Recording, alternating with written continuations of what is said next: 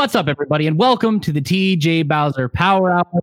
This is your host with the motherfucking host, and joining me today is the lovely Amelia Kinkade. Let me bring you up here. Here you go. Oh, it's going to bring you up here and oh, boom! There. Oh, boom! I, I have my special quarantine hair on for you. How do you like it? Looks beautiful. Roots and all. I, I look a little bit like a like a Guns N' Roses guy. Axl Rose. I think you look a lot better than him, though. I would hope. I would hope so. So, how you doing today? I'm awesome. You know, I think that uh, it's safe to say we're all starting to feel a little bit like this in our quarantine situations. Now, I heard it's it's snowing where you are. How amazing is that? It's it's such a strange time. You know, uh, we're not allowed to leave our homes. It's snowing in April. Uh, everything's just shut down. It's it's a ghost town everywhere you go.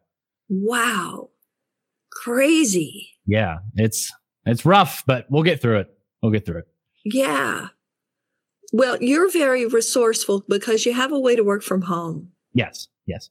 And I think we're all really e- expanding our online reach, mm-hmm. our online skills, our online community so that we understand there there were there were better ways to do this all along. Mm-hmm. And the beautiful thing about these TJ is that we can bring the con to you. Yeah. We can bring the con to the fans that are stuck at home and they and they don't have to pay all that money to fly somewhere or to put up put themselves up in a hotel. And I think the second we're all free to do that again, we're going to go wild. Yeah, it's we're going to go crazy. It's like when you let as, your dogs out. Yeah. And, yeah. and we have one of the few professions where you can wear a mask in public and still look cool. Yeah. Because I've had Jason, Jason and Freddie's come through my line for the last, you know, 20 years. That's very true. That is very true. We're working on the Night of the Demon's Mask, by the way. I, have already got mm. that. I'm trying to get that done. Yes. I, I, think it's time that we all need one, honestly, at this point. Uh, yeah. Yeah, we all need one. so let's get on with your uh, interview here. And uh, yeah, so the first question is Can you talk about your special connection to animals and your books? Wow. Well, that's nice. Somebody was really generous. I just happened to grab this on my way into ah. this room. So this is the newest one. That's called Whispers from the Wild. Um, the first book was called Straight from the Horse's Mouth. And I published it in 2001.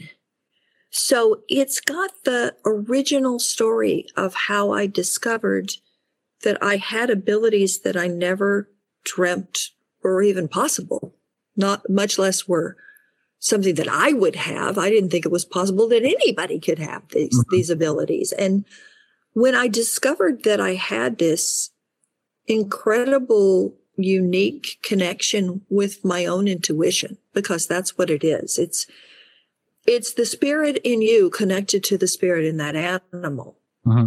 I started working one on one really quickly with show horses, animals I didn't have any contact with, you know, things I had never even heard of before.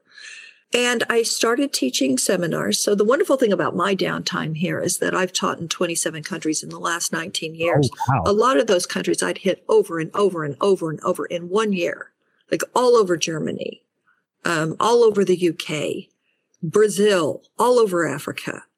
And this has been downtime that I think I, I honestly needed. And a lot of us are discovering that we needed this time to rest. We needed to be able to regroup and rethink what do I want to do next? And and how can I do that in a in a more loving and compassionate way?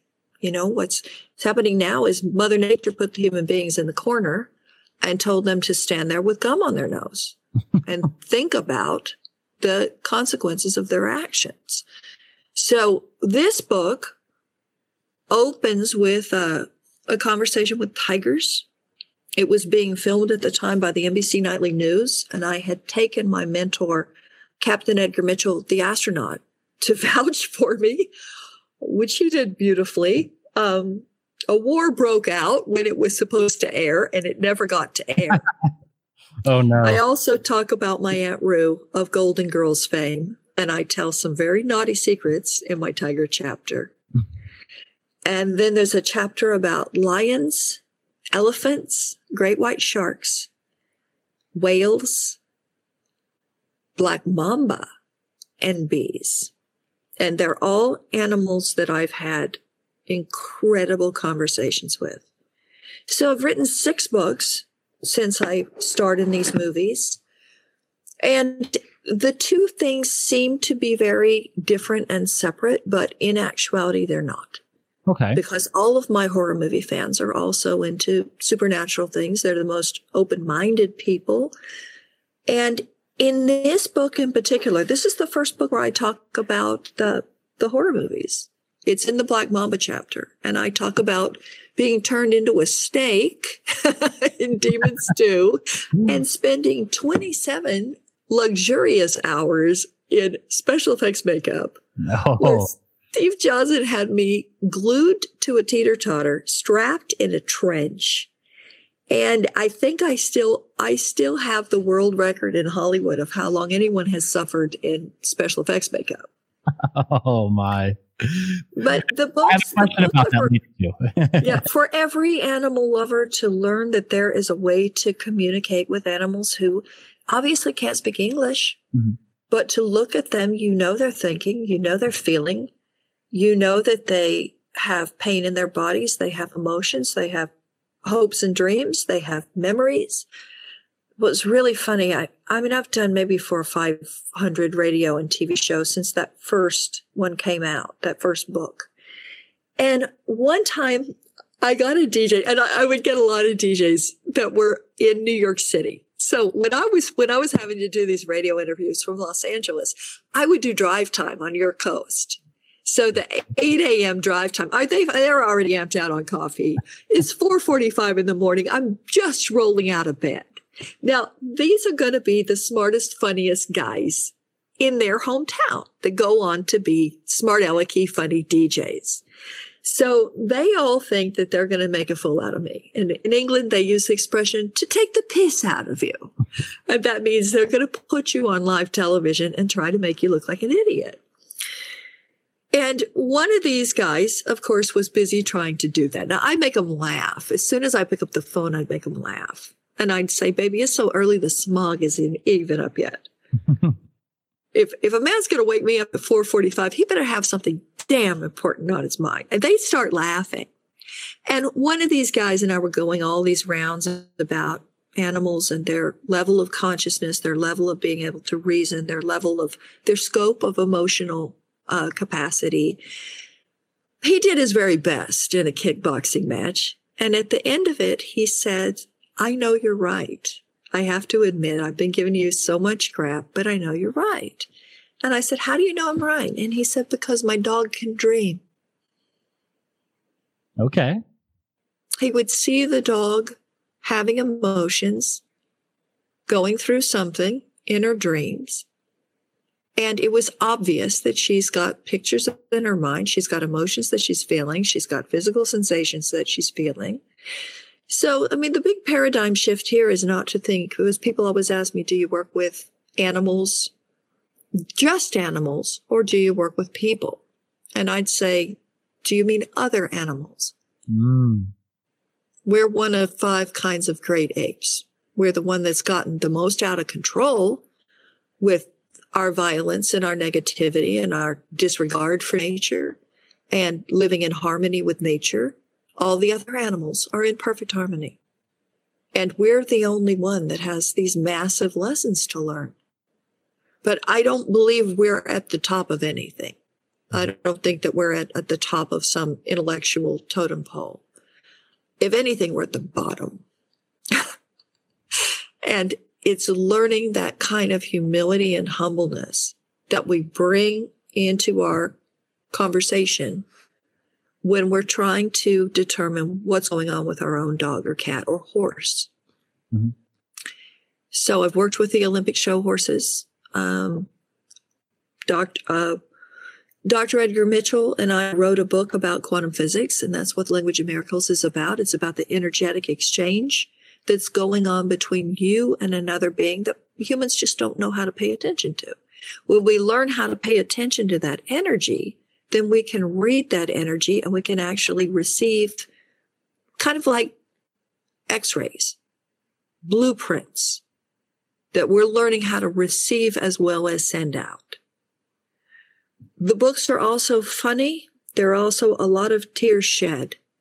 But in this one in particular, and one of the things I wanted to talk to my horror fans about is that in that snake, in the snake and in the shark chapters, because I work with a lot of predators. And it's not that I don't love prey animals, because I do. I also work with a lot of horses and bunnies and all and all sorts of hoofed animals, giraffe.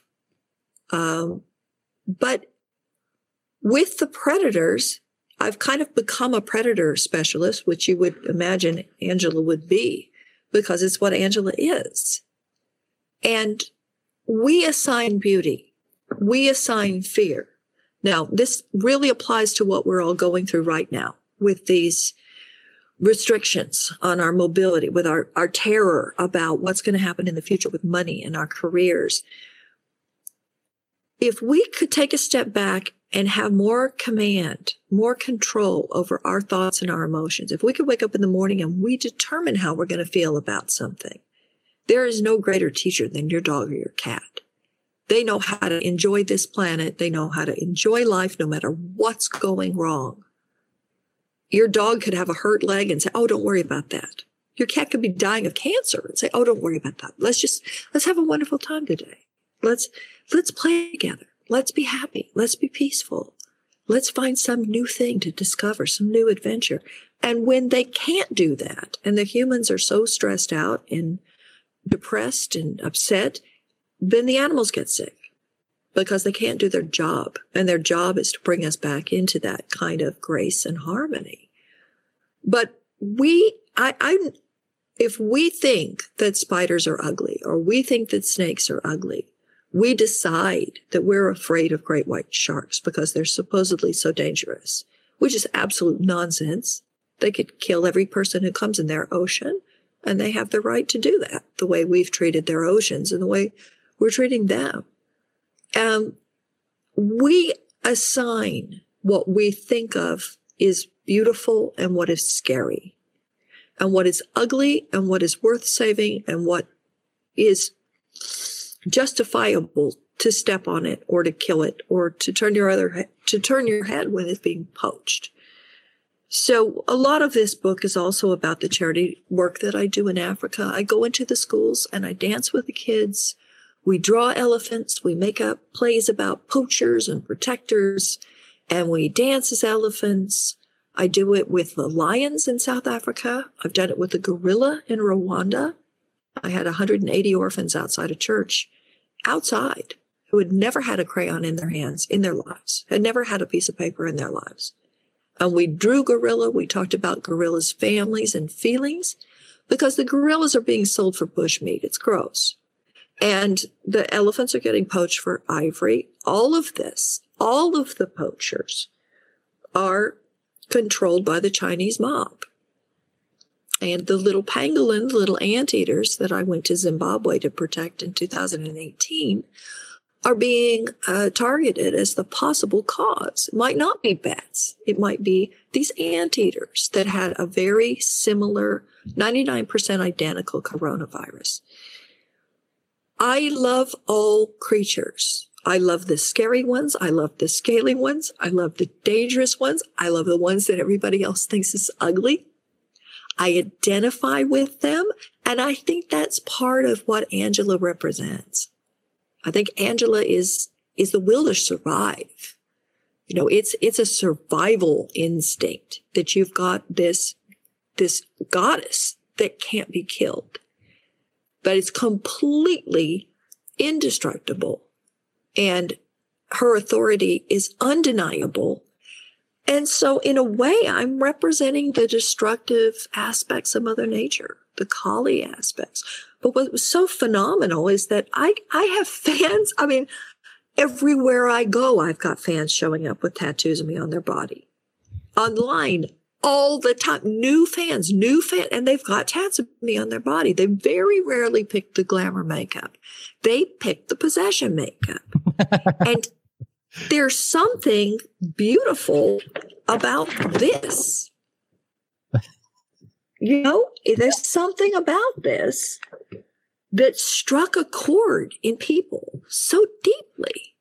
And every time I say, What on earth is it? Why do you have a tattoo of me on your chest? They can never, they can't tell me they don't know. Yeah. They don't know. I mean, TJ, are you you're a fan of these movies? Yes. yes. What do you like about them? I, I like the art in it all. I like the amount of effort that goes into it all. Yeah, I like the art of it all. What an incredibly cool thing to say. I think that the 80s horror films provide a very specialized uh, way of portraying film, especially horror films. It's, it's a very unique style of art that will never be replicated. Wow. well, we could try, couldn't we? Yeah, right. we could try.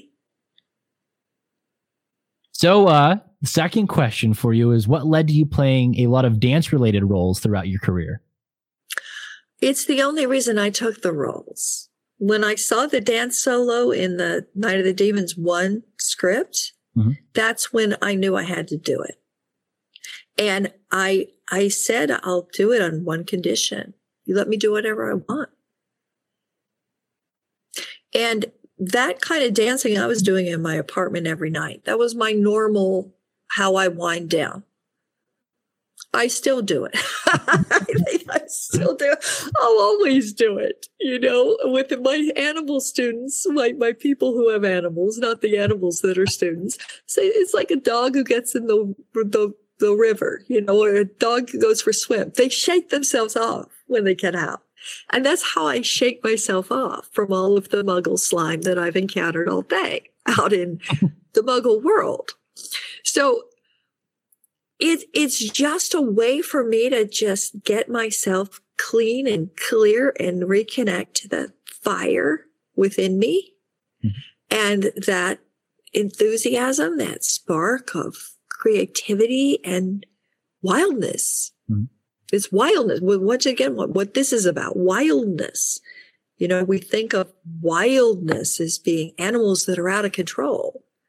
And wildness is actually living in harmony with all that you are, with all these different puzzle pieces.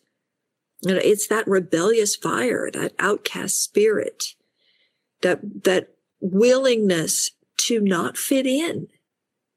And when I did those dances, it, it wasn't and still isn't what anything, what anybody else is doing, you know? Yeah. It was an, ex- it was the cleanest expression of who I am as an artist. I think that has ever been captured on film and everybody knows it. They, they aren't able to articulate it, but they know that the demons want dance is the closest thing to my soul stripped down. It's just raw joy. It's passion and power. And um, I was frustrated as a dancer because I had come from Interlochen Arts Academy. If anybody is in Michigan, you're going to know what this is. Where we danced all day, six days a week. So it was an arts academy that was for uh, mu- musical prodigies primarily. We had all 50 states represented. We have over 50 countries represented. Suzuki violinists who were brilliant, genius kids. And I was a dance major.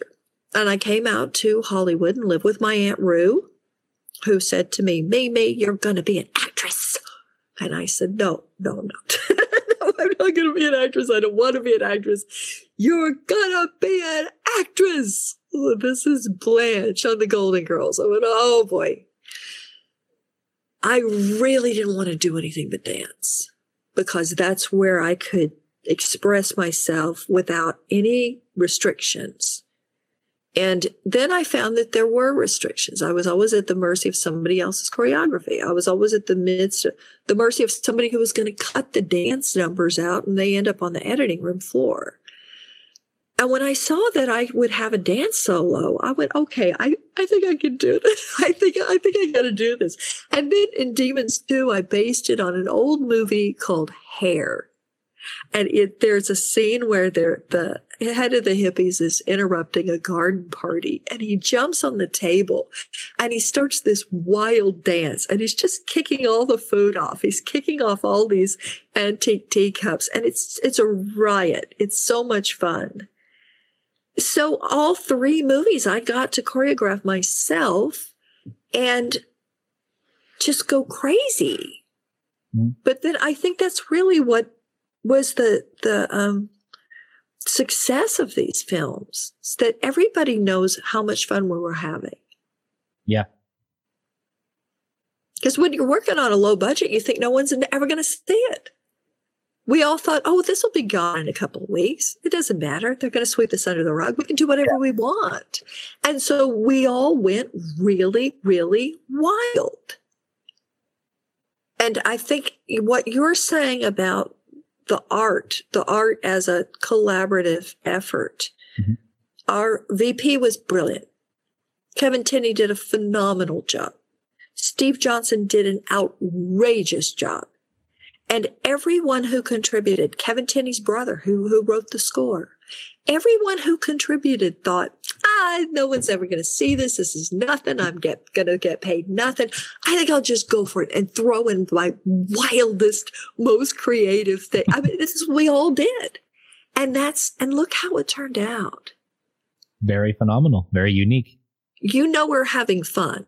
Mm-hmm. It wasn't some massive budget thing where the actors are so tight they squeak because they're they're under an iron fist. Mm-hmm. Something to be said for not getting paid much for what you do. Earlier, you said uh, someone referred to you as Mimi. Uh, about half your career, you went as Mimi Kinkade. Why is that? It was my name as a dancer. It was a childhood nickname. Awesome. Uh, what was it like working on uh, My Best Friend Is a Vampire? Oh, it was fun um, I think, you know, all of those movies were really fun, really kind of camp and splashy and creative. That was a little tiny role. Mm-hmm. Uh, you played Vivian in the series The Young and the Restless for six episodes. Can you tell me I your sure experience in that? I, I sure did. And see, that's the flip side of what I'm talking about. Mm-hmm. They throw money at you you make a pile of money when you're on a soap opera. And it's hard. I'd come home and there would be a stack of six scripts on the, the ground in front of my doorstep. And you're up all night trying to memorize lines. It's high pressure.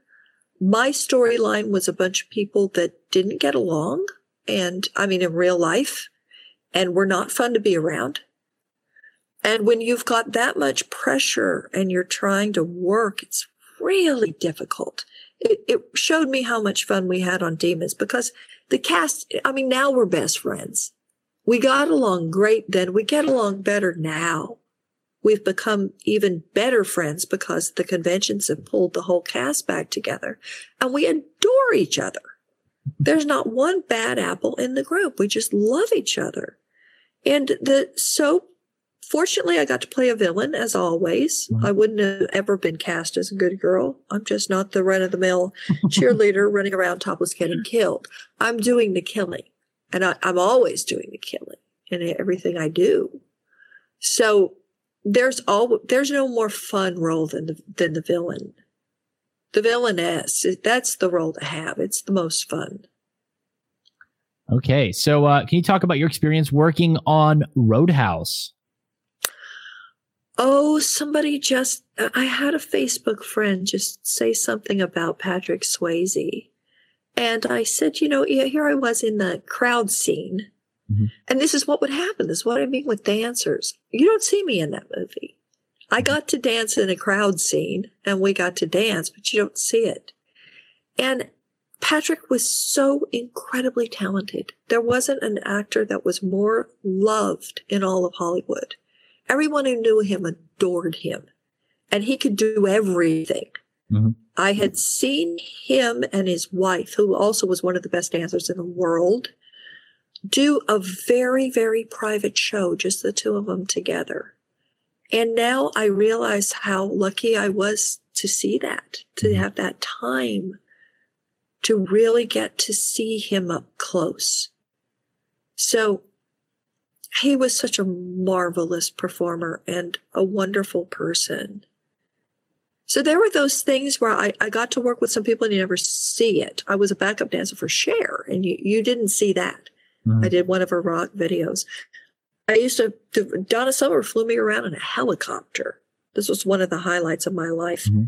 I double booked two jobs and I was doing some sort of rock video or TV show or something while I was on tour with Donna. It was her comeback tour.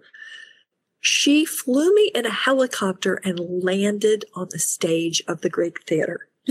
rock star treatment.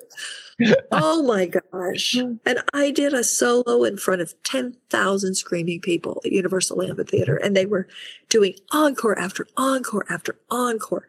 Now, Donna was one of the purest talents you could ever imagine. She'd wake up in the morning, mm-hmm. come in before she had a cup of coffee, pick up that mic and start wailing like a choir of angels.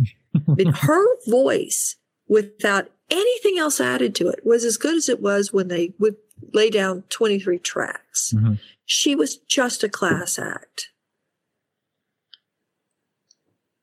That's awesome. So, uh, what are some of the influences for your portrayal of uh, Angela? Well, you're going to love this. Um, I didn't have any. Okay. Okay. It wasn't an intellectual effort. I didn't go into this thinking, who can I mimic? Yeah it came from me. It was me. She's me. She's a part of me.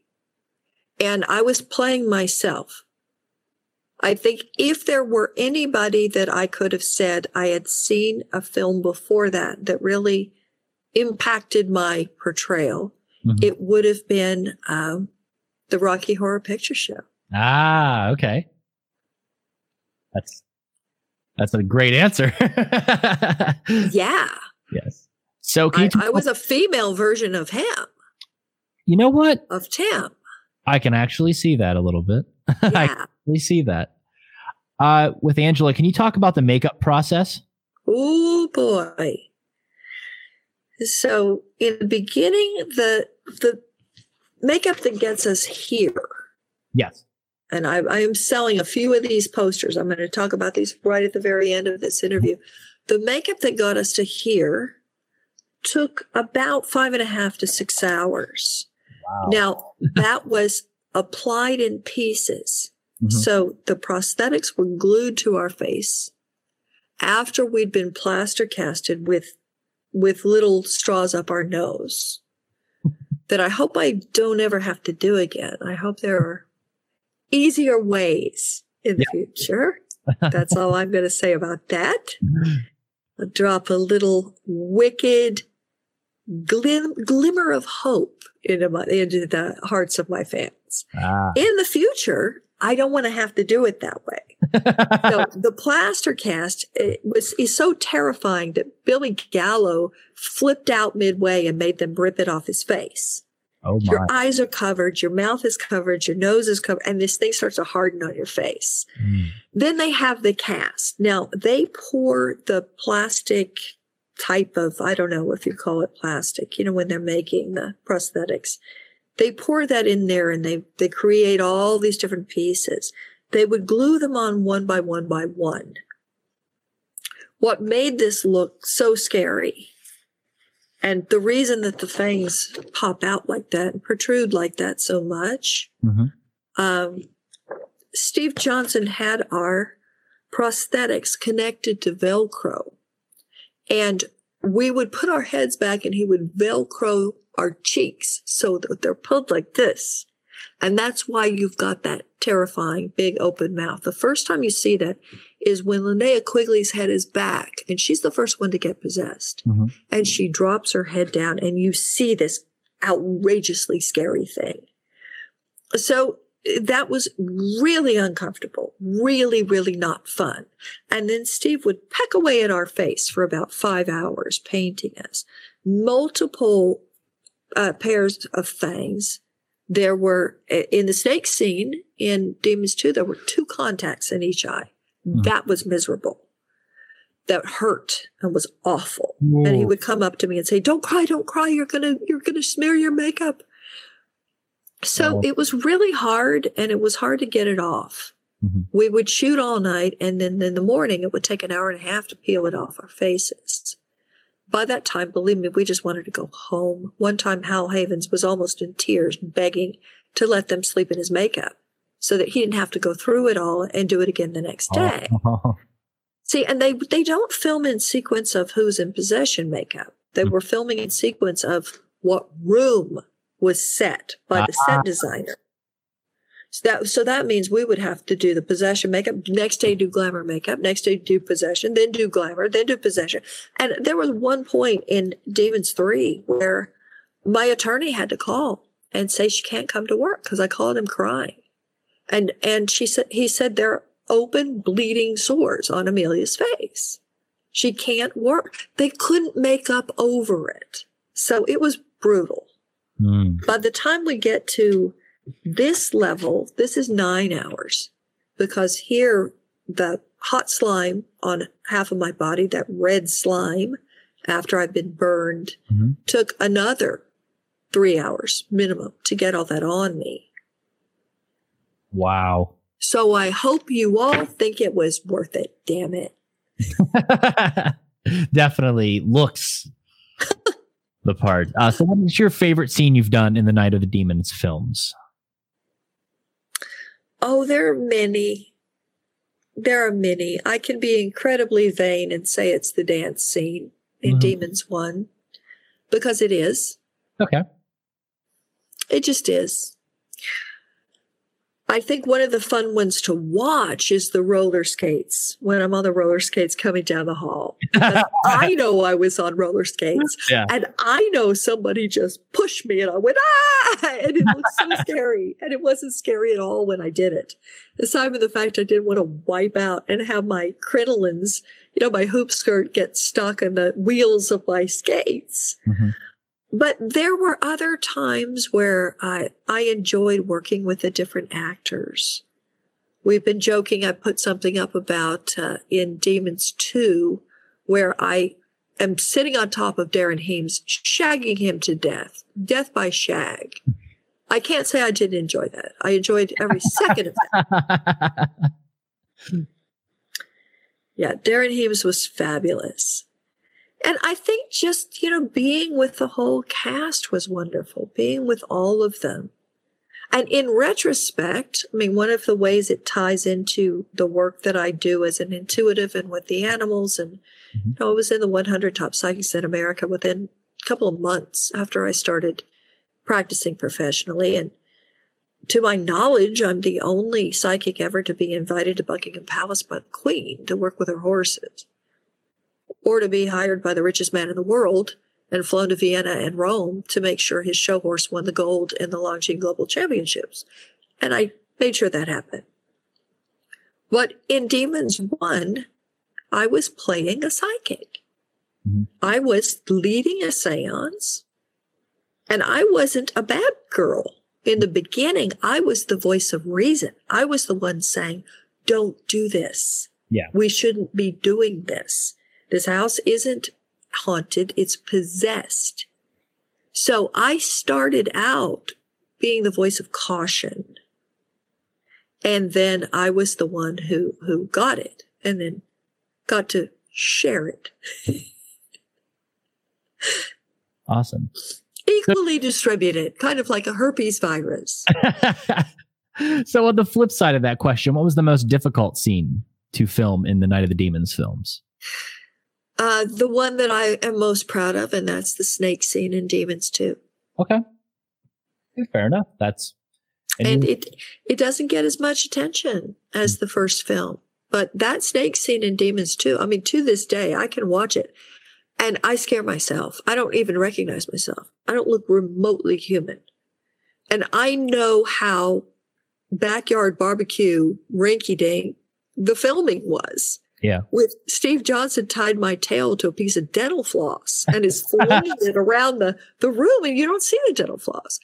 So I knew what we were doing when it was happening, but it's wonderfully scary, I think. Yeah. I still think it's one of the best special effects scenes in any movie that's ever been done. So, what is your favorite story from the set of uh, any of the Demons films? Like your top story ever?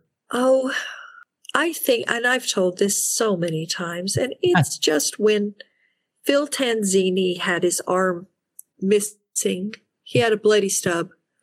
And this was back in the day where it was still legal to go in public with your prosthetic and horror makeup on. It's not anymore. They actually passed a law about it because people could have a heart attack and die. No, literally, yeah. for real.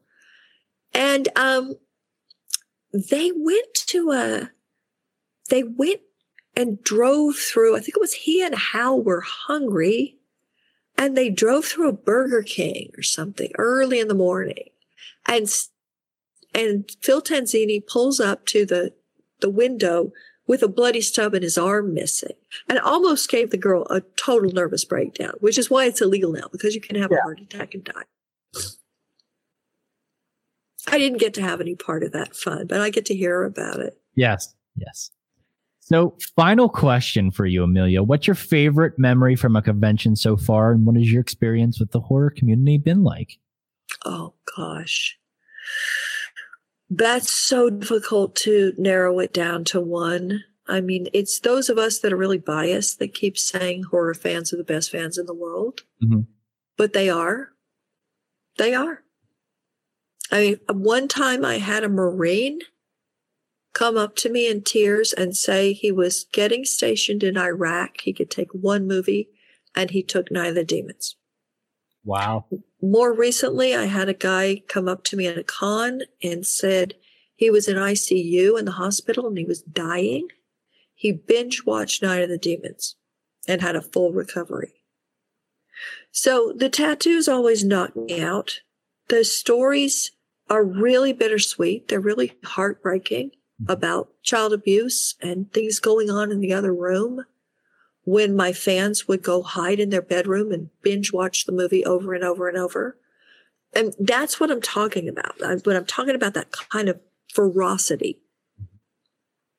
And this is also why I love predators so much. It's not that they can't kill me. It's that they choose not to. Ah. You're not going to work with a a tiger who's a man eater and a half. I flew to, to Africa to translate for a tiger that was going to be killed because he attacked John Vardy, his, his keeper. When that animal chooses not to hurt you, mm-hmm. it's because you deserve it. When I'm face to face with that black mamba and she chooses to spare my life, and I'm I'm looking certain death in the eyes, with the most dangerous snake in Africa. I was well within strike, her striking distance. But then it's because you earned it. You earn their love and respect. You deserve it. And it's something really incredible with the horror movie mm-hmm. uh, fans that we have this deep, deep love for each other. And if I've earned that respect, I couldn't be prouder than I am. I couldn't love them any more than I do. The hardest part about this quarantine is not being able to go to the cons. Mm-hmm. The fans are climbing the walls. We're all climbing the walls. And I just can't wait for us all to be able to break loose. We, they may not be in my arms the way they usually are. We might have to have our special horror masks on, but I can't wait to see them again. Mm-hmm. Okay. Well, this has been an excellent conversation we've had here. This is thank you. Uh, is there anything you would like to say uh, before we wrap things up here? I think I just I would like to say that this this this quarantine for me feels like a time to plant a seed into a very dark, deep place. Mm-hmm. And when a seed gets planted, it's dark for quite a while. And the seed feels very, very alone mm-hmm. until it reaches some water. Water reaches the seed, it starts to sprout.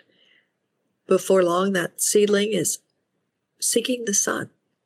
I mean, how would it even know which direction to grow in? It knows the sun is up there somewhere and it's seeking sunlight. And that little seed reaches the the the open air and grows and grows until it becomes a sapling and then it grows until it becomes a tree and then all of a sudden it's huge and it's strong and the storms come and the winds come and it doesn't break under pressure. This is a time because so many of my fans are artists, artists of all different different genres, whether it's fashion or writing or music or screenwriting or filmmaking. It's a time to really harbor that that little seed that maybe never got planted mm-hmm. and allow something beautiful to come out of this time. Even if that's an old relationship, we're rekindling, we're reaching out to people that we've lost touch with, or family members that we've lost touch with, or maybe relationships where we needed to sort out problems that weren't that were never brought to light. It, this time can be used so constructively. Mm-hmm. And I just really feel like that when I when I tune in, the, the message I hear is relish this because it's not going to last very long. Yeah. So, uh, if fans would like to receive autographs from you during this rough time, how do they do so? You. Well, you can go to my Facebook page. I've got one more week and mm-hmm. then I'm going to drive out to New Mexico. I can't guarantee I'm going to be able to get to the post office from New Mexico because I'll be staying with my mom who's 80 and they're real, real tight about their quarantine. Mm-hmm. I would never sneak out to a post office and jeopardize her life. So we're on a time crunch here. I've got a few of these mm-hmm. and I'm selling these for 45 or two for 60. So you've got a much better deal if you get two for 60. I've got a few of the horror. I've got a lot of these. I call this one Pretty in Pink. I've got a lot of these. So I call, let me get it in the right frame. This is called The Kiss.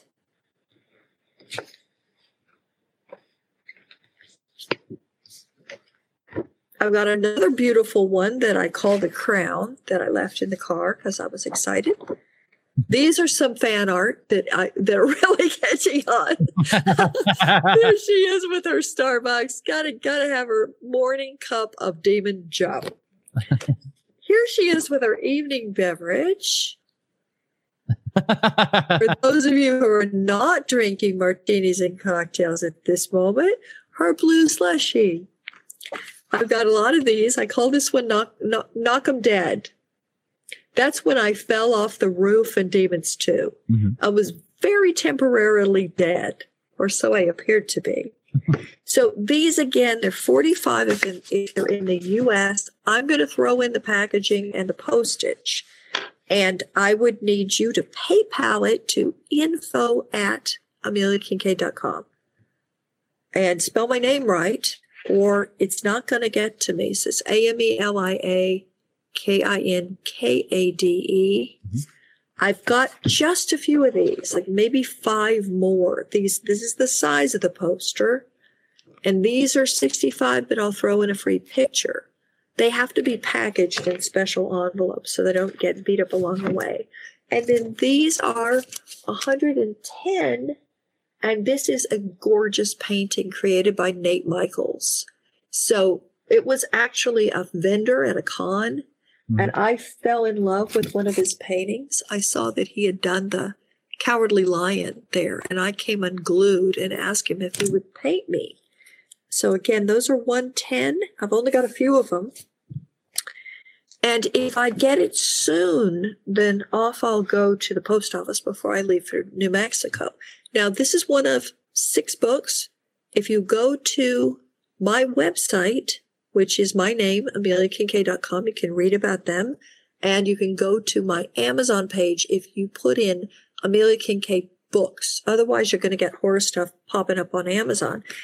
And most importantly, with the animal work, I just took $400 off of my online school. So it dropped from $8.95 to $3.95.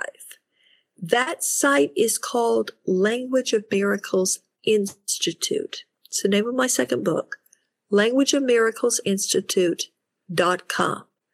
With that, you get 52 45 minute audio lessons. You can download them at your leisure. You have a whole year of content, 365 texts coming to your phone every day. They're positive affirmations to get you in touch with the more powerful part of your soul. 365 affirmations coming to your phone for you and your animal. We are cutting edge at the top of technology here. I've got those texts going to Hong Kong, Brazil, South Africa, New Zealand, Canada, Mexico, Switzerland, France, Germany, England, Ireland, all over the world. So if you want to join that, this coming week is a live webinar and next week is a live webinar and I'll throw those in for free. So you get that on top of it all. So whether you're an animal lover or a horror lover or both, I hope I'm going to be able to provide a lot of content and ways to blow your, mind that are not only entertaining but educational. Awesome. Well, thank you for joining us today, Amelia. I really appreciate you coming on the show. Thank you for giving me something to do today. I had a feeling that you would be wonderful, and you are. Well, thank you so much. It means the world to me. Thank you for having me. All right, fans, I'll see you online. Go to my Facebook page and let me move some pictures so I don't starve to death. My my quarantine is starting to look more more and more like Whole House every day. I need all the help I can get. Okay, guys, head on over to Amelia's Facebook and pick up some autographs. Support her and everything she does. Also, she has Instagram too. You can f- just search Amelia Kinkade and you can find her on there as well. Fantastic. Thank you, TJ. Thank you. I will play here. Put you there. Okay, guys, I will play a message from our sponsors and be right back.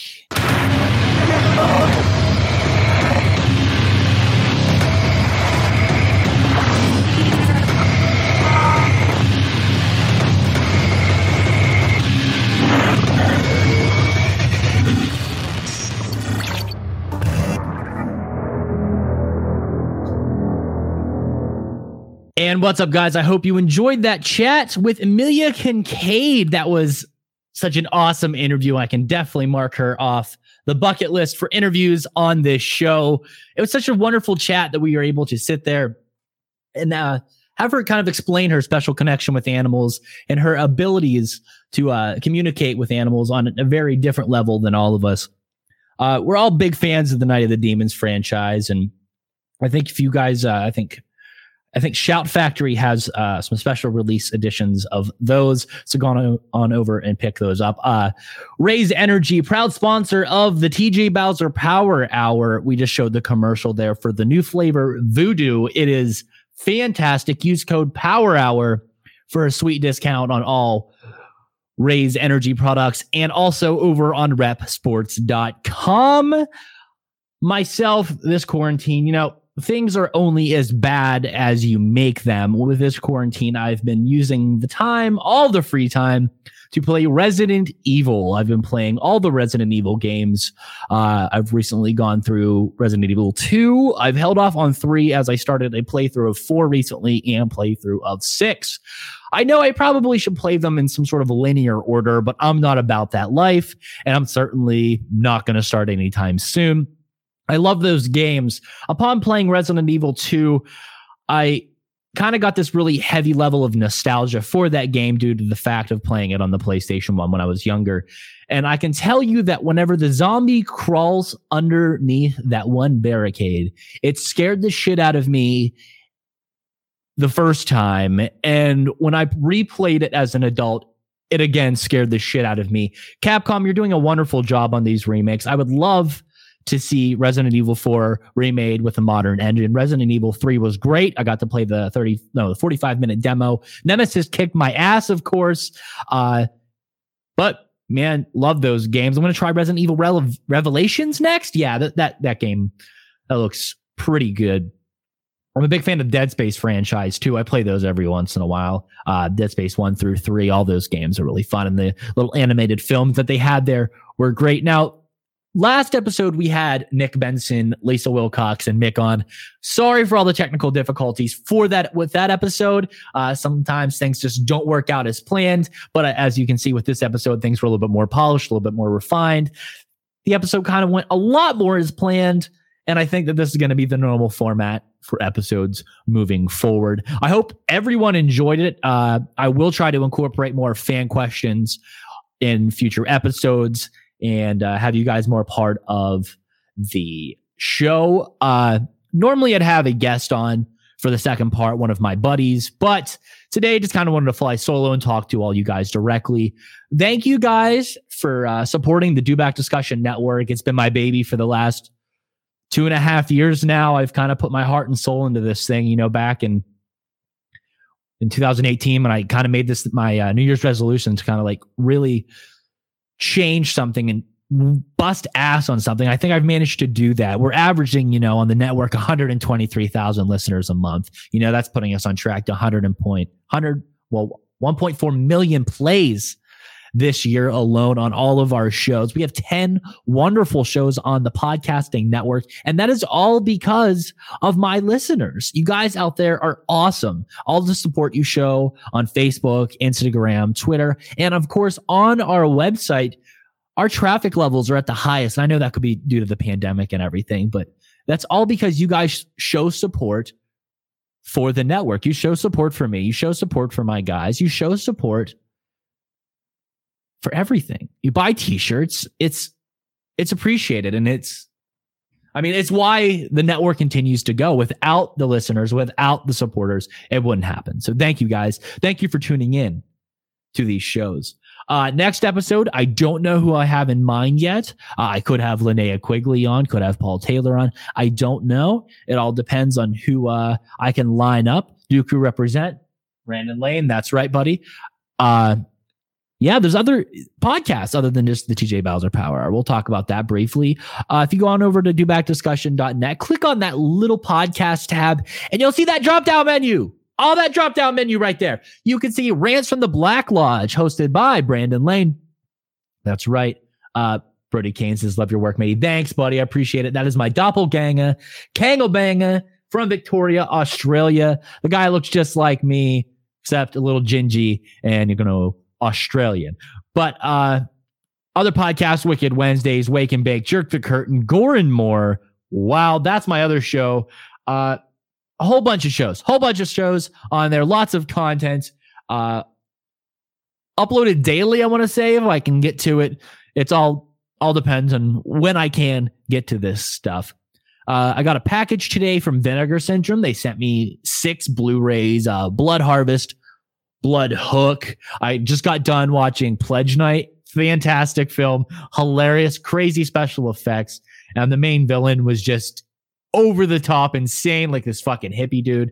And the cool thing is, is the whole movie was scored by Anthrax and Joey Belladonna was actually in the film. So it's just like so fucking gnarly. And if you guys are able to go over and pick up the Vinegar Syndrome uh, release of Pledge Night, go do it. Highly recommend it. It is a fantastic film.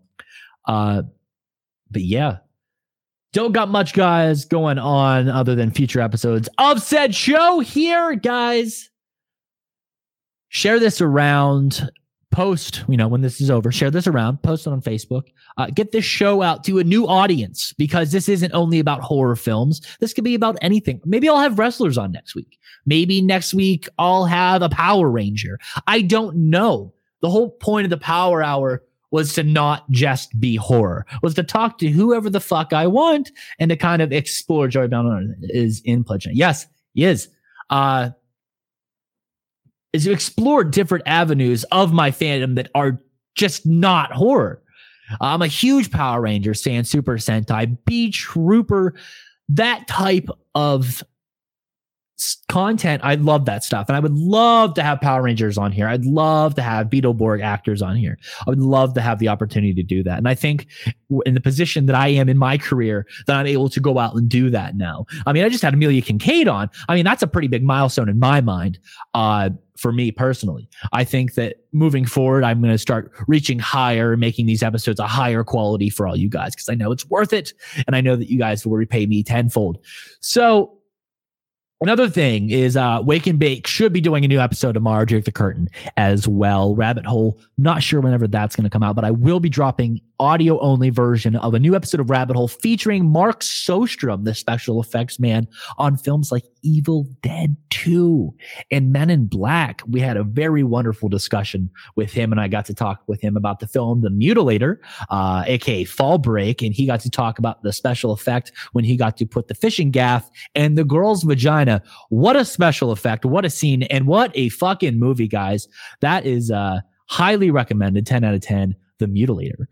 But guys, thank you for tuning in. We're going to wrap up this episode of the TJ Bowser Power Hour. Shout out to Corey Kaufman for, I love to see any of the actors from that sometimes they come back. Okay, I can see what I can do there. Thank you for uh, tuning in, Jessica Franco. Shout out to Corey Kaufman for the graphics in this show. Shout out to Brody Kane for all the animations and the intro, outro, and of course the music by Brody Kane and Heath Helsing. Love you guys. Those are my Hellions from the Jason Goes to Hell fan group. Thank you guys for tuning in to another episode of the TJ Bowser Power Hour. This is your host with the motherfucking most signing off. Roll that outro, motherfucker.